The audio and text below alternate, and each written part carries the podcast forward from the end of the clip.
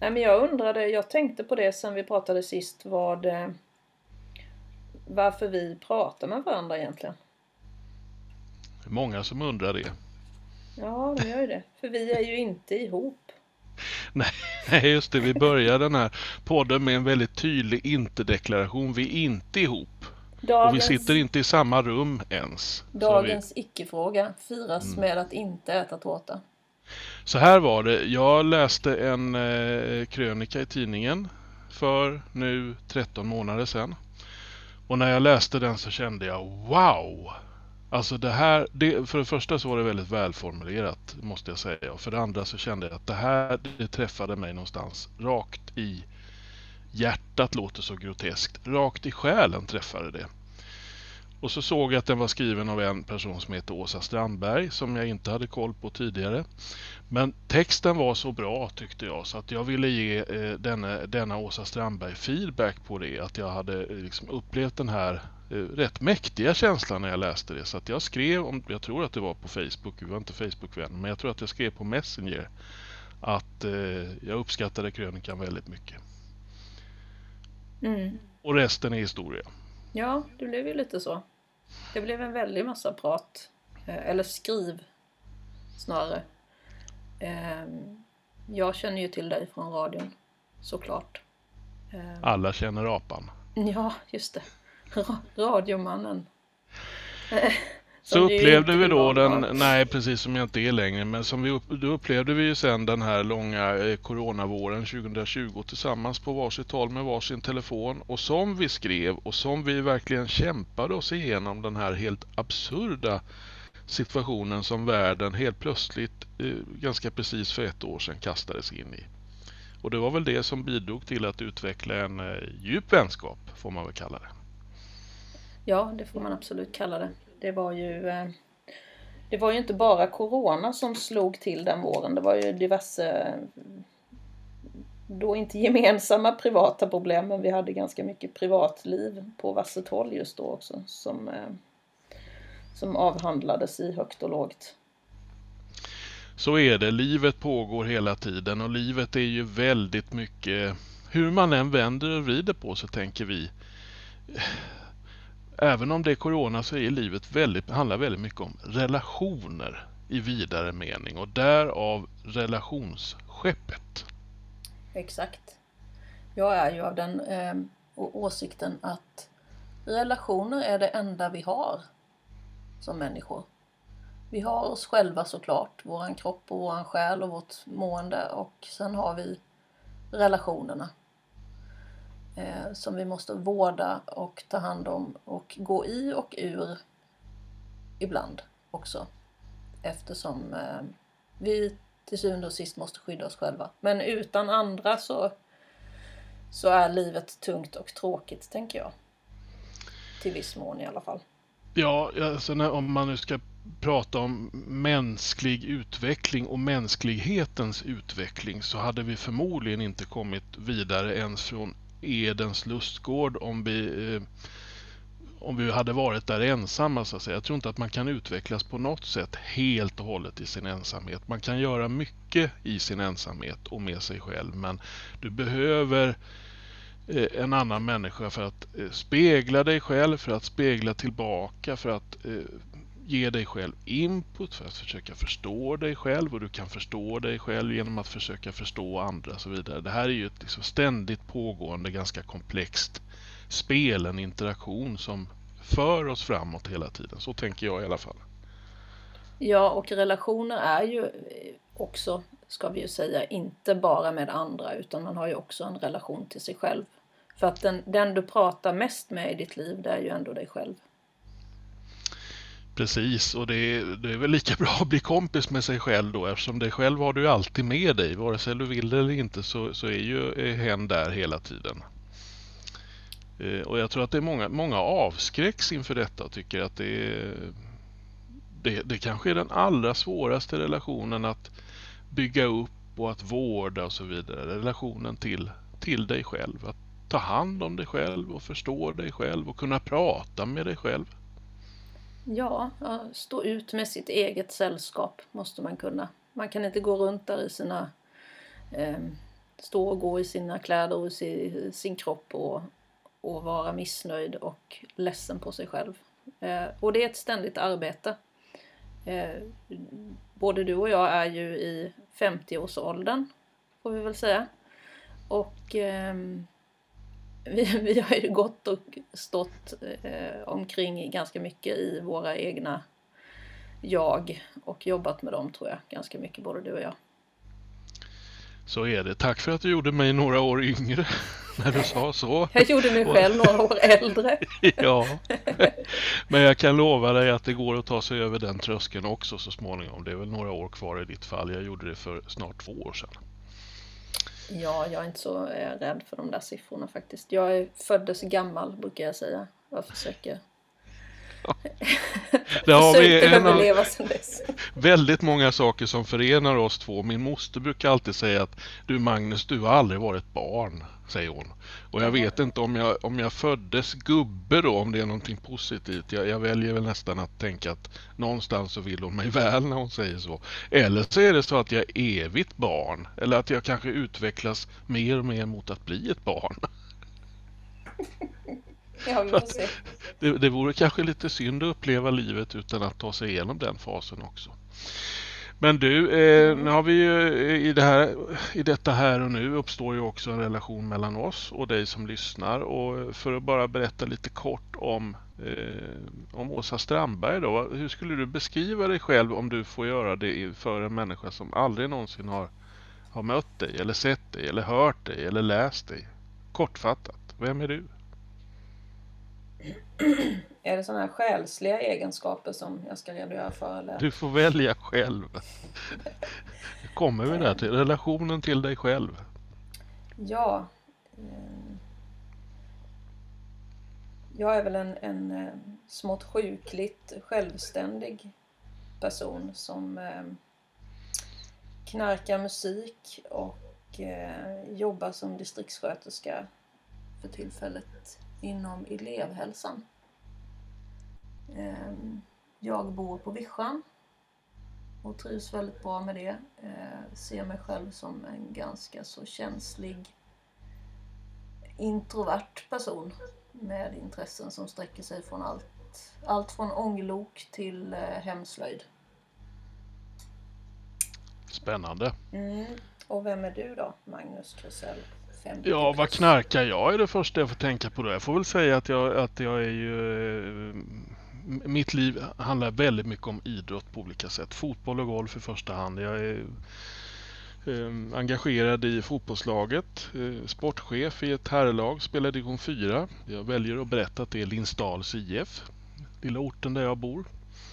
Eh, annars har jag jobbat med radio stor del av mitt liv men inte sedan två månader tillbaka. Jag är utbildad socionom och mental tränare dessutom och har ambitioner att eh, göra skillnad på riktigt. Nu låter det så pretto när jag säger så men jag vill använda min utbildning helt enkelt. Så det är det spåret som jag är inne på sedan ett par månader tillbaka. Introvert, ja det kan man väl kanske säga att jag är också.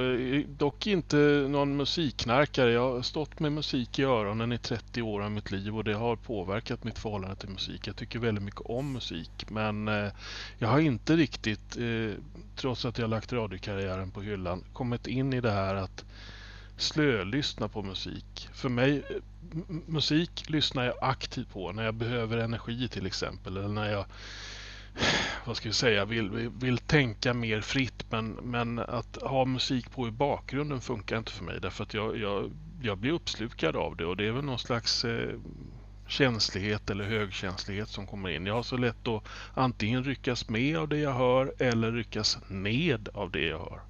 Mm. Ja, jag är en sån där, jag kan ju börja lyssna på en låt och tycka att det var något som störde mig så jag måste börja lyssna från början igen. Eh, och sådär. Så att eh, jag är nog lite väl nördig också kanske på det.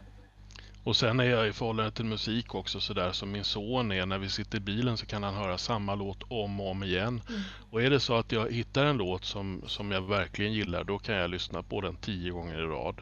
Bara för att jag älskar upplevelsen att vara i, i den musiken, i det ljudet. Det finns tydligen folk som inte kan uppleva sånt. Det tycker jag verkar tråkigt.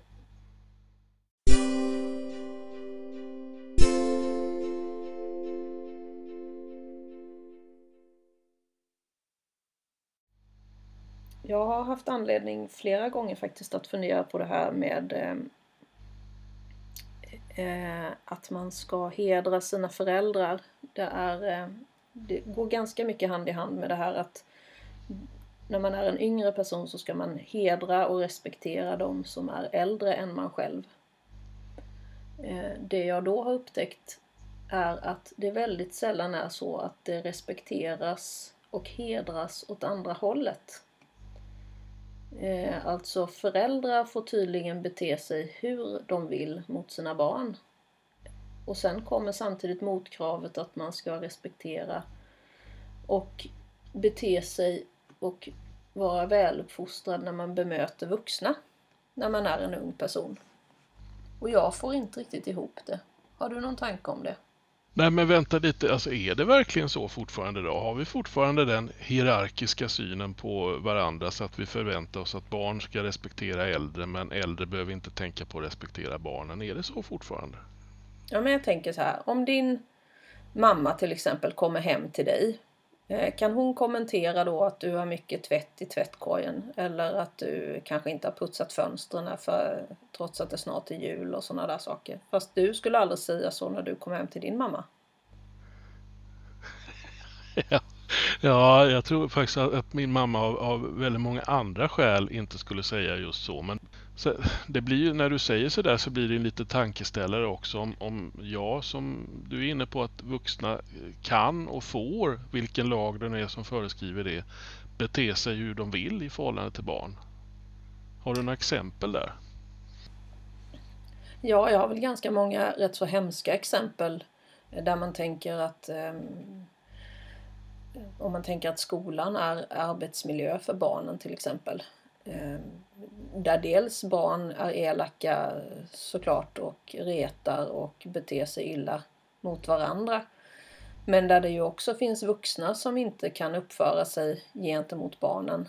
Eh, som ställer omöjliga krav på barnen och som eh, Ja, alltså de bemöter inte dem som att de är en del av arbetsmiljön så att säga. Utan de beter sig som att de ska komma in och bestämma styra och ställa, härska och, och härja och få sin vilja fram.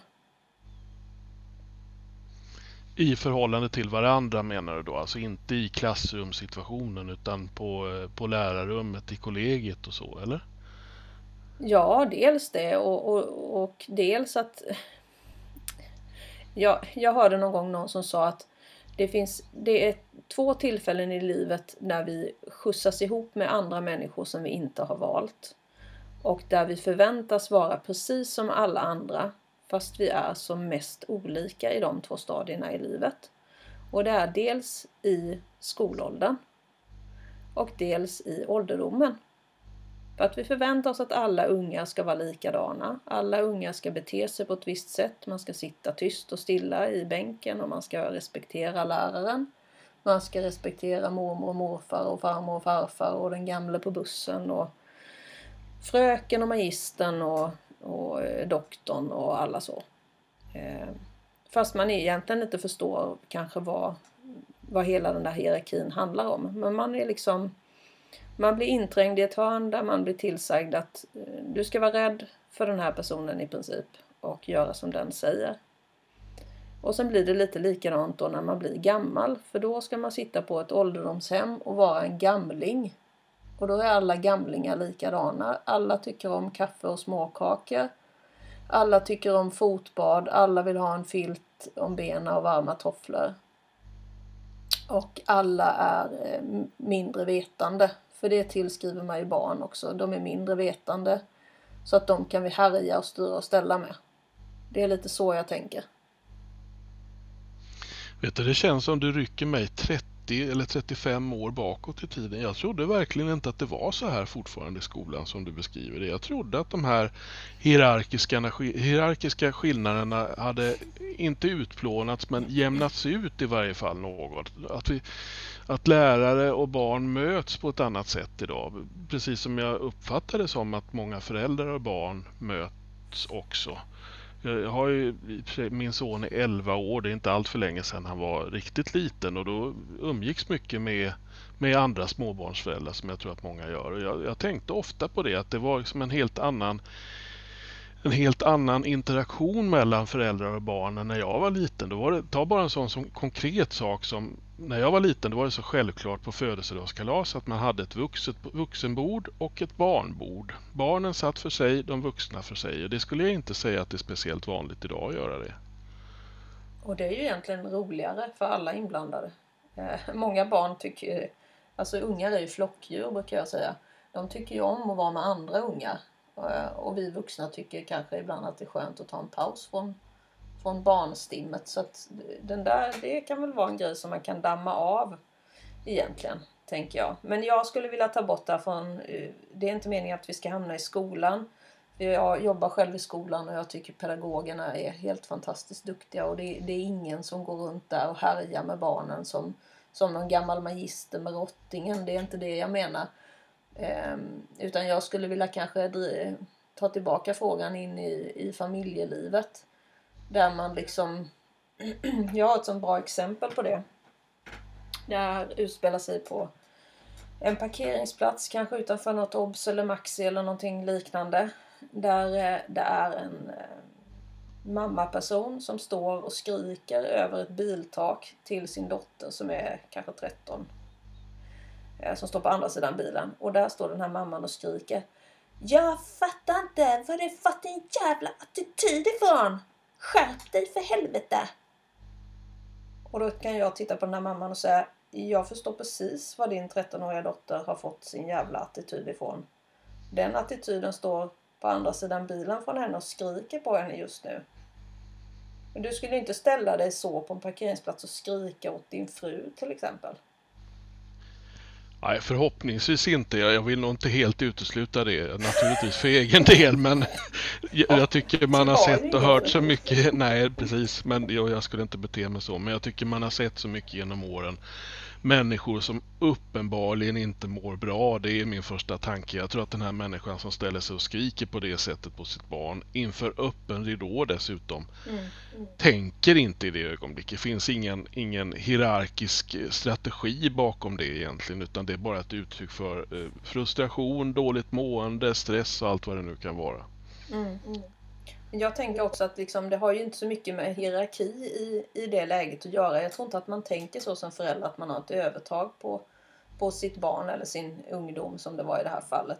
Jag tror bara att man har någon slags idé om att barnet ska bara göra som, som vi säger och bara för att jag är den vuxne. Men många barn har ju faktiskt, eller de flesta barn har väl en, en liksom önskan om att få veta varför sjutton ska jag göra det här för? Särskilt om då mamma står och skriker tillbaka och är dummare än vad man själv har varit. Varför ska jag då uppföra mig om inte ens den vuxne som kräver att jag ska uppföra mig kan uppföra sig själv?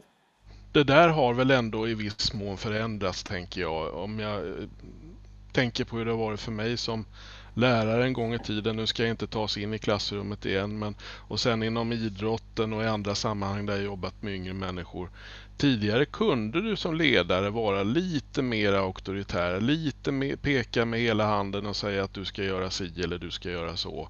Idag eh, det finns situationer då du både kan och ska peka med hela handen. Inte minst i förhållande till yngre människor, om elden är lös till exempel. Men oftast så måste du hitta en annan väg för att nå fram därför att du som ledare, och föräldrar är också ledare, riskerar att när du beordrar någon till någonting få motfrågan, den mest komplicerade frågan som finns. Varför? Mm. Varför ska jag göra det? Ett barn idag, eller vem som helst idag skulle jag säga, förflyttar sig inte per automatik från punkt A till punkt B bara på hierarkisk grund utan vi, vi är fria, tänkande, reflekterande varelser allihop och behöver förstå What's in it for me? Om jag ska göra det du säger till mig, varför ska jag göra det? Mm. Ja men då kommer ju den där gamla sanningen tillbaka som jag fortfarande tror på det är ju så här att barn gör ju inte som du säger utan de gör som du gör. Eh, och om man då är den där skrikande parkeringsplatsmamman eh, hela tiden själv, då kommer man ju få ett skrik tillbaka. Det där är ju den mest katastrofala, eh, förödande insikten med föräldraskapet. Jag vet första gången när någon sa det till mig. Barn gör inte som du säger, de gör som du gör.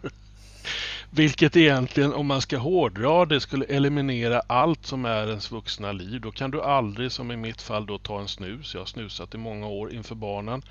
Du kan inte sitta och dricka kaffe, för kaffe är ju en drog om man ska hårdra det. Du kan inte bjuda hem bekanta på party, alltså ni kan inte sitta och dricka vin och bli, bli skräniga och så, därför att då ser ju barnen det. Och om inte barnen får dricka vin, varför ska du få göra det? Ja, men det där är ju på detaljnivå, tänker jag. Jag, jag tänker mer så här att och det sa jag faktiskt eh, senast igår till, till min käresta att det jag tycker jag mest har lärt mig av mina föräldrar eh, förutom att eh, de är snälla och kompetenta och bra människor det är ju hur jag inte vill ha det själv när jag blir vuxen. Så det, är ju, det, är ju på, det där går ju åt två håll liksom. Att förhoppningsvis kan ju parker, parkeringsplatsmammans dotter växa upp och tänka att jag ska minsann aldrig stå i alla fall på obs parkering och skrika åt mitt barn på det viset som min mamma gjorde. För det tyckte jag själv inte var okej. Men det är intressant också att fråga, vad, vad, gjorde du när du hörde detta eller så bevittnade detta? Agerade du på något sätt eller var du åskådare? Nej men alltså det, är ju, det där är ju en sån där ögonblicksbild som man har i, man går förbi och ser i ögonvrån. Självklart hade man ju agerat om man hade trott att det var någon misshandel på gång eller att det var eh, så mycket civilkurage har jag ju. Men det där var ju som, precis som du sa förut, det var ju någon eh, en, en mamma där det släppte. Eh, det gick en propp liksom i det ögonblicket och sen så får man väl hoppas att det räddes ut sedan. Man kan ju inte lägga sig i allting man ser heller så på stan. Nej, det kan man inte om man inte vill göra det och har väldigt, väldigt mycket energi och tror att man kan förändra allt som är fel som man ser i världen. Men, och jag tror inte att jag hade gått fram heller, men det man skulle kunna göra i ett sånt läge ändå det är en form av misshandel kan man säga. Att uttrycka sig så mot ett litet barn, det är, det är snudd på ett övergrepp. Det, så beter man sig inte helt enkelt. Då skulle man i så fall ha gått fram till den här mamman och, och mycket försiktigt, mycket lugnt och samlat frågat henne hur, står det till egentligen? Hur, hur mår du? Vad, vad, är det som händer här? Jag, jag, när, när, jag ser och hör er så, så jag, jag far illa av det. Tycker att det är en obehaglig situation. Kan jag på något sätt hjälpa er att hantera det här? Mm. Ungefär så. Ja, det är ju i den, i den bästa av världar där, eh, där det är byn som upp, hjälper till att uppfostra barnet så, så funkar ju säkert det alldeles utmärkt. Jag har ju själv från erfarenhet av att jobba på vårdcentral till exempel och där, där man ibland får, då tog emot asylsökande familjer eh, som man märker då kommer från en kultur där alla hjälper till och säger till barnen eh, hur de ska uppföra sig. Och det tog ett tag innan jag förstod att det var upp till mig att säga ifrån mot barnen för att de var på mitt territorium. Så om det brakar in en hel familj i mitt behandlingsrum och barnen börjar dra ut lådor och hämta grejer och sprida ut över golvet och så vidare och hälla upp vatten i muggar och hälla ut på golvet och så. Då är det min uppgift att säga från. För mamma och pappa säger ingenting. För de är på min planhalva liksom. Och när det gick upp för mig och jag började säga till både barn och vuxna eh, i mitt behandlingsrum att så här gör vi inte här utan du sitter där och du sitter där och, och du lägger dig inte i här vad jag pratar med din fru om och du kan sitta på den stolen. Då, eh, alltså det var ju en verkligen en sån omvälvande upplevelse. Men, men så var det, det var vad de förväntade sig av mig.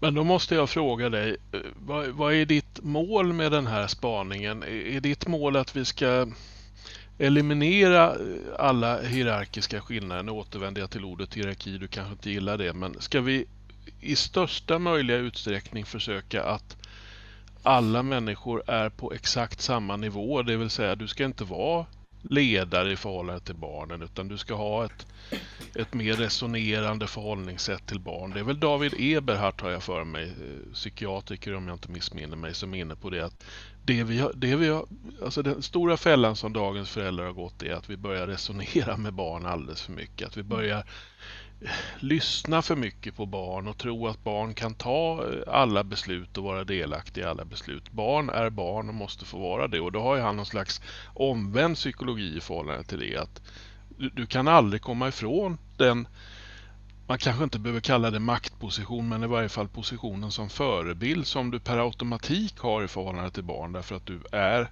äldre, har levt längre, varit med om mer. Du har lärt dig att du lägger inte handen på spisplattan när den är varm och så vidare. Nej, absolut är det så att eh, låt gå filosofin i barnuppfostran är ju, har vi ju förstått är, är förkastlig och det är intressant faktiskt i just som du säger i skolans värld då att där har ju pendeln börjat svänga tillbaka nu. Eh, att både personal och föräldrar eh, ifrågasätter varför inte barnen blir tillsagda. För då har vi haft en lång period där barnen inte har fått bli tillsagda om någonting. Man har inte fått, eh, fått röra någonting, ta, dem, ta ifrån dem saker. Man har inte fått eh, ja, men, liksom Vem har bestämt det? Nej men alltså det är väl någon sån här kultur, jag antar någon kulturell grej och sen har det ju blivit eh, påföljder också för lärare som, som har lyft ut barn ur klassrum och såna här saker. Och det kanske man ska undvika och, i och för sig ja, tänker jag. Gud, men... ja. Nej men alltså eh, men, men nu är snarare det jag hör är eh, att man, man vill börja sätta mer gränser igen. Eh, och det är ju inte fel. För det, det är som du säger, eh, omdömet hos eh, eh upp till 21 års ålder tror jag är inte fullt utvecklat hos någon människa. Så varför ska en halv skolklass kunna springa runt i korridoren och, och bestämma själva var de ska sitta med sina läxböcker och, och göra sina uppgifter liksom? Nej, det ska inte du bestämma. Du ska sitta här på, i klassrummet som alla andra. Och när jag Eh, jobbade på barnkliniken så var ju det de värsta familjerna som kom in mitt i natten med ett astmabarn och, och säger han får inte luft hemma. Nej men ni har ju medicin. Har han fått sin medicin? Nej, han vill inte ha den. Nej, men det bestämmer ju inte barnet för barnet är två år gammalt. Då får du ju som förälder ge medicinen bara pang bom, här ska du ha liksom för du måste kunna andas. Ja, men då, då ställs ju allting på sin spets vis av erfarenhet med just ett astmabarn så kan jag säga att har barnet väl bestämt sig för att jag ska inte ta den jämransmedicinen då, då måste du utöva, ja inte våld men du måste verkligen närma dig gränsen mm. om du ändå ska mm. få i barnet den där astmapuffen eller vad det nu är för någonting, antihistaminen eller ja vad det nu kan handla om. Alltså, då, då, går det inte att resonera längre och det räcker inte att peka med hela handen. Säg att du har ett vildsint, skrikande, fäktande, sparkande barn som du på något sätt ska få i eh, medicinen. Ja, ja, ja, Det är inte lätt kan jag säga med, med ett stort mått av förståelse för föräldrar som kan komma till kliniken med just den kommentaren. Han vill inte. Ja, nej, ja visst. Men eh, det du gör då också det är ju att du, du åker med ditt barn till sjukhuset och säger i princip till barnet, outtalat såklart. Här, vi ska åka till sjukhuset nu så en annan okänd vuxen får begå det här övergreppet så att säga på dig istället och skrämma dig för livet kanske. Det är ett ja. jättebra sätt att bygga sjukhusskräck på. Ja, dels det och dels så har du faktiskt i det ögonblicket frånsagt dig föräldraansvaret kan man Exakt. säga. Då, du räcker inte till. Den, den, maktposition som du har i egenskap av förälder, den räcker inte längre därför att du har tappat greppet om ditt barn. Du får åka till doktorn som med all sin auktoritet i kraft av en egen byggnad, vit rock och stetoskop och hela konkarongen får, får se till att göra det som du själv har misslyckats med.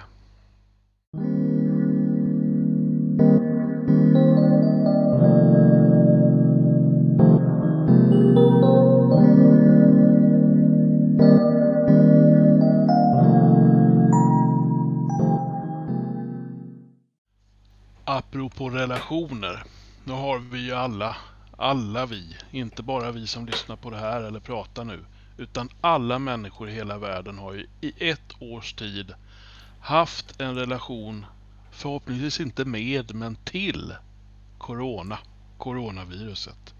För ett år sedan hände det någonting som jag tror inte att den värste demonregissören hade kunnat komma på något liknande. Som förändrade allt egentligen i vår vardag, i vår helg. Rubbet, rakt över. Vi, människan är ju en social varelse brukar man säga, men vi fick omdefiniera alla relationer med andra människor.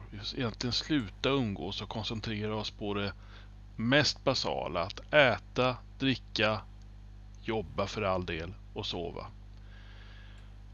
Och det är klart att hela den här absurda situationen som vi lever i och kommer leva i och med en bra tid framöver som det känns. I värsta fall resten av våra liv i någon mån. Den behöver vi hitta ett förhållningssätt till. Alltså vi behöver ha en relation till Corona som på något sätt ändå får livet att funka. För hela den här situationen inbjuder ju verkligen till oro. Vi matas dagarna ända med information om hur farligt det här viruset är, om alla mutationer som, som finns och, och som är på frammarsch. Och man behöver ju inte vara den värsta hypokondriken för att känna en viss oro inför det här. Och då pratar jag faktiskt med en närstående om det här idag. Hur orolig är du och hur orolig ska man vara?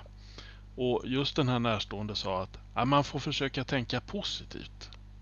Men jag är inte så säker på att det är det man ska göra. Jag är inte så säker på att man ska tänka positivt. Vad känner du? Vad har du för relation till Corona? Jag tänker på det där att bara för att man eh, slutar tänka negativt måste man ju inte börja tänka positivt. Man kan ju hitta en eh, medelväg i det där. Eh, som då skulle kunna vara någon form av acceptans inför det faktum att eh, den här situationen är eh, den verkar bestå och vi har hanterat den ett tag och vi kan inte förändra den. Eh, eh, så det blir lite som den där gamla sinnesrobönen att vi får försöka acceptera det vi inte kan förändra och vara modiga nog att förändra det vi kan och eh, vara förståndiga nog att se skillnad på de två sakerna. Sinnesrobönen som är någon slags, vad ska vi säga, kärnan i behandling av alkoholism till exempel. Det är inte tolvstegsprogrammet eller någonting sånt. Jo, absolut. Mm. Ja, men jag är faktiskt inne på samma spår där. Eh, jag tror inte att eh, man kan begära av oss människor att vi ska tänka positivt inför allt som sker här i livet. Om vi får ett dödsbud, nu är jag verkligen långt ute på ena eh, änden av skalan här. Ett dödsbud så kan ingen begära att vi ska tänka positivt i det ögonblicket. Och det är lite så med Corona också. Det är inte positivt med Corona. Det var dagens understatement från min sida. Ingenting är bra med det här. Det, det kan ingen komma och påstå. Det är inte så här vi vill leva våra liv. Men jag tror som du är inne på också att vi behöver hitta ett sätt att acceptera att det är som det är. Snarare acceptans än positivt tänkande i det här fallet alltså. Och utifrån det försöka vara konstruktiva istället. Om det nu är så här jävligt som det är, vad kan vi göra då? Alltså hitta ett förhållningssätt, en relation till Corona som ändå känns okej, okay, som gör att vi kan härda ut ett tag till. Jag tror att vi är på bristningsgränsen många av oss. Det går inte att avstå från allt socialt umgänge så länge till. Det, vi, vi kommer implodera vi människor om vi gör det. Men ett litet tag till klarar vi nog i alla fall. Och det, jag tror att en utgångspunkt för det är att acceptera att nu är det som det är och vi får ta det därifrån. Det är väl det som är kärnan i det här också tänker jag. Ehm, det vi tycker är jobbigt är ju just den här osäkerheten. Vi eh, svenskar, är jag frestad att säga, men kanske mänskligheten i stort också, är ju väldigt beroende av att någon hela tiden säger hur allting ska bli. Vi vill veta hur vädret ska bli. Vi vill veta när vi ska bli friska om vi är sjuka. Vi vill veta exakt när arbetsdagen slutar. Vi vill inte ha någon extra uppgift sista kvarten som gör att vi inte vet riktigt när vi får gå hem. Och vi, vi vill veta att när ungarna är myndiga så är de färdiguppfostrade och kan klara sig själva. Så att jag tror... Eh, jag tror att det är ovissheten som är det värsta spöket här. Det är just det här att vi inte vet vad det är vi har för händer riktigt. Ja. Ja, jag tror att det är en, en dimension i det. Ovissheten eh, och sen eh, den alldeles uppenbara risken att i någon mån kommer vi få ha det så här resten av våra liv. Det är inte säkert att vi får tillbaka det livet som fanns till och med februari 2020 igen. Jag tror på något sätt får man försöka hitta en annan, en annan målbild med det här. Och hur det än blir, alltså bästa tänkbara utfall så får vaccinet så småningom bukt med den värsta delen av pandemin och vi kanske behöver gå och vaccinera oss en gång i halvåret eller en gång om året eller en gång vartannat år eller vad det nu blir. Och vi kanske behöver någon slags vaccinationspass om vi ska kunna gå på krogen mm. eller gå och titta på fotboll eller ut och resa eller vad det nu kan vara.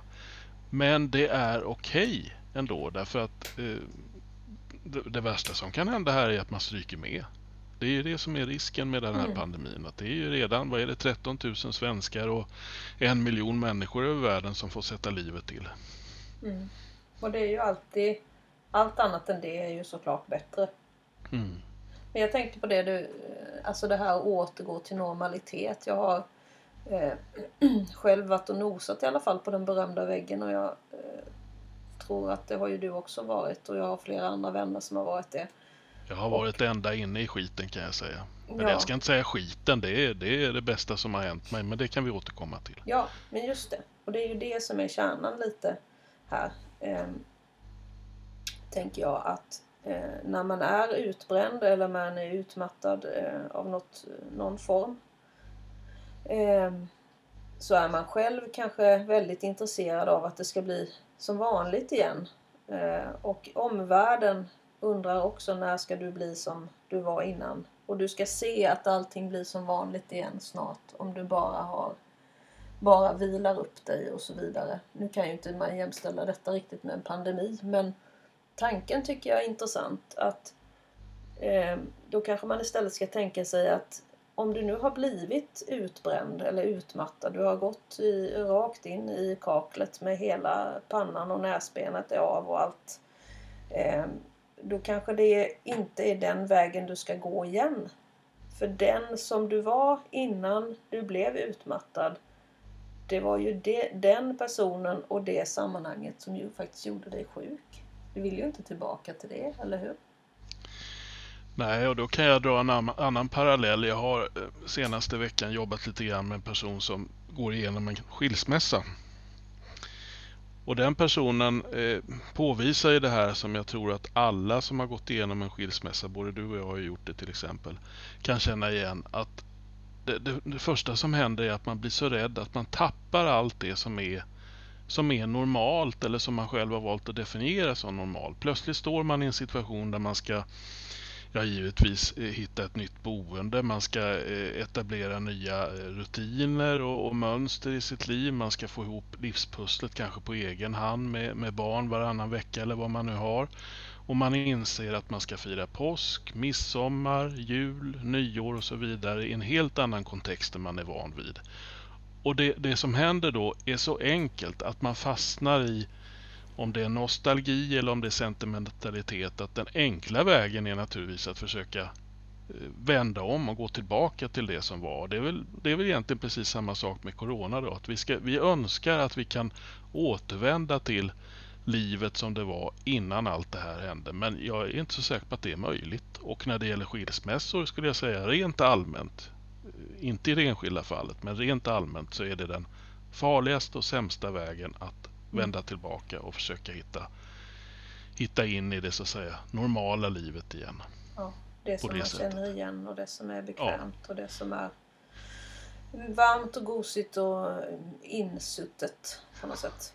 Mm. Nej, det första jag... jag sa till den här personen det var lite på temat igen att acceptera situationen och utifrån det bygga det nya därför att eh, oavsett kris, du var inne på det lite själv också, om det är corona eller skilsmässor eller utbrändhet eller vad det nu kan vara. Så när, när det är som allra sämst så kan man egentligen bara vara säker på en sak, att det kommer att bli bättre. Det mm. kommer inte att vara så uruselt, ofattbart, miserabelt dåligt för all framtid. Det känns ju så när man är mitt i det, men det kommer inte vara det. Det, det är det enda vi kan säga helt säkert. Nej, och jag, jag är ju en vardagsmänniska. Jag älskar vardag och tycker att det är jätteunderbart när vardagen rullar och allting fungerar och, och de flesta i familjen är nöjda och glada. Men det som vi saknar nu som, som egentligen definierar vardagen det är ju den här guldkantstillvaron som är semestrar och som är i mitt musikintresse då är ju livemusiken. Att få stå bland 60 000 personer på Ullevi och lyssna på eh, Bruce Springsteen till exempel. Det är ju en höjdpunkt i livet tycker jag. Och just ja, nu har vi inte de där gosiga, härliga, stora fotbollsmatcherna Nej. eller konserterna eller stora festerna. Som liksom på något sätt väger upp vardagen och som gör att vardagen känns skön och gosig och insutten att gå tillbaka till. Och oj vad bra vi har varit! Här måste jag ge lite feedback till oss alla. Vi har ju faktiskt i ett år lyckats med precis det här. Det trodde jag nästan inte att vi var kapabla till. Men vi har hittat ett annat sätt att ta oss an helgen till exempel. Ja. Vi är inte helt beroende av att bjuda in goda vännerna, hälla upp några, några glas med stark dricka och liksom fejda ut arbetsveckan utan vi har fått hitta andra sätt mm. att, att förhålla oss till livet. Vi, I stort sett har vi fått klara oss på egen hand. Jag lever ju ensam eller med min son varannan vecka men okej, okay, man har kunnat leva då i sin bubbla med sin familj och ändå gjort det bästa av det. Alltså det går att leva på ett annat sätt än det som vi kallar för normalt eller tror är normalt. Mm. Ja, visst är det så. Och, och det, jag, jag känner mig inte så här påverkad av den här eh, långbänken så att säga i pandemin. Jag vet att, att många eh, tycker att det börjar bli drygt och man börjar ge upp och man börjar skita i restriktioner för att man tänker att så här kan det väl ändå inte vara resten av livet. Eh, jag skulle vilja liksom hedra alla, eh, inklusive mig själv faktiskt lite, som har gjort om rutinerna, som har ja, filat bort lite kanter här och lite kanter där och ändå tycker att nej men det här går ju faktiskt riktigt bra. Det går riktigt bra att beställa matkassen i affären och åka och hämta den på lastbryggan istället för att frottera sig med eh, hela förorten fredag klockan halv fyra varje vecka det går faktiskt ganska bra. Det går, det går att gå till Systembolaget klockan 11 en tisdag eh, och handla det man vill ha. Man behöver inte vara där lördag klockan 12 med alla andra. Eh, det finns liksom vägar kring, kring det här eh, som, som jag kanske ändå känner att det här kommer jag hålla fast vid. Jag kommer hålla fast vid att ha middag via Teams eh, med Teamsmöte med kompisarna som bor långt bort. Och, det finns, det finns mycket i det som är bra som jag tror att vi kommer att ta med oss på olika sätt.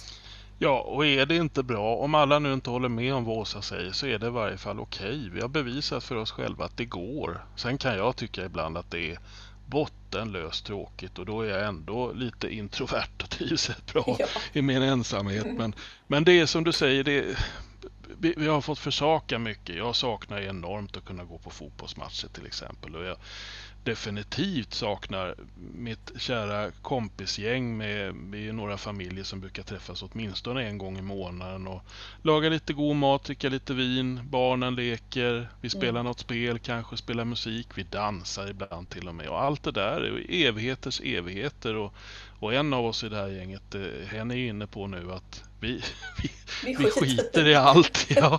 Vi struntar fullständigt i restriktionerna. Vi tar oss en, en bläcka här helt enkelt någon fredagkväll. Vi, vi fejdar ut totalt och, och glömmer coronan. Och, ja. och det är väl eh, begripligt att det känns så men, men samtidigt så är det just nu med tanke på mutationerna till exempel så är det väl det absolut sämsta vi kan göra därför att då är ju hela, hela jobbet fram hit är ju, är helt bortkastat då om vi skulle dra på oss eländet nu när när vi nästan är i mål på något sätt. Ja, nästa, ja. precis. I bästa fall är vi ju det. Det finns ju en, två, tre, fyra, fem minst vacciner nu. Snart mm. kommer väl Sputnik också.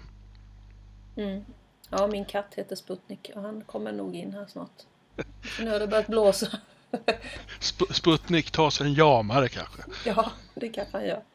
Eh, jag är ju, tillhör ju de som då i egenskap av att jag själv vaccinerar folk då mot den här sjukdomen så har ju jag fått vaccinet. Jag har fått mina två doser och det har eh, nog gått de där två, tre, fyra veckorna snart som som ska gå efter sista dosen för att man ska faktiskt vara immun ett tag. Eh, och jag uppför ju mig eh, som jag beskrev tidigare i alla fall. Att jag beställer min matkasse och jag försöker undvika att frottera mig med mänskligheten. Ja, Så som som den möjligt. introvert du är så är väl det här egentligen guldläge Ja, för det, dig då. det är drömmen. Det nya normala får gärna vara det evigt normala för dig. Jag har, jag har plötsligt fått reda på att det som är normalt för mig kallas karantän. Ja, men eh, whatever works for you skulle man kunna säga här. Alltså det, för att återvända till det, vi, det jag började med här. Att man får hitta ett sätt att ta sig igenom det här och det, jag hävdar med bestämdhet att positivt tänkande det är, det är skrutt i det här sammanhanget. Det kan ingen Det är begära att vi ska negativt. Ja, det, det kommer definitivt få negativa konsekvenser för det är ju så med, med allt elände att Mm. enda sättet att hantera det är att ta sig igenom det. Det är ju så med sorgeprocesser och Mm sjukdomar och bekymmer vad det nu kan vara. Om man, för, om man försöker det som människan är expert på, att förneka, förvränga, förtränga och leva i någon slags eh, parallell verklighet. Det hinner i kappen till sist i alla fall. Nej, jag vill citera Carola också. Eh, Det är ändå det- är dagarna som går som är livet. Så är det. Med eller utan corona så är det här eh, faktiskt eh, våra liv. Så att vi får, vi får vara vi får vara glada att vi får vara med. Oavsett om det är en dålig match just nu så eh, är vi på planen i alla fall. Ja, det är det här som är matchen just nu. Ja men eller hur? Sen kan man alltid sitta och önska sig att det var en annan match, men just nu är det den här och då får man ta det därifrån.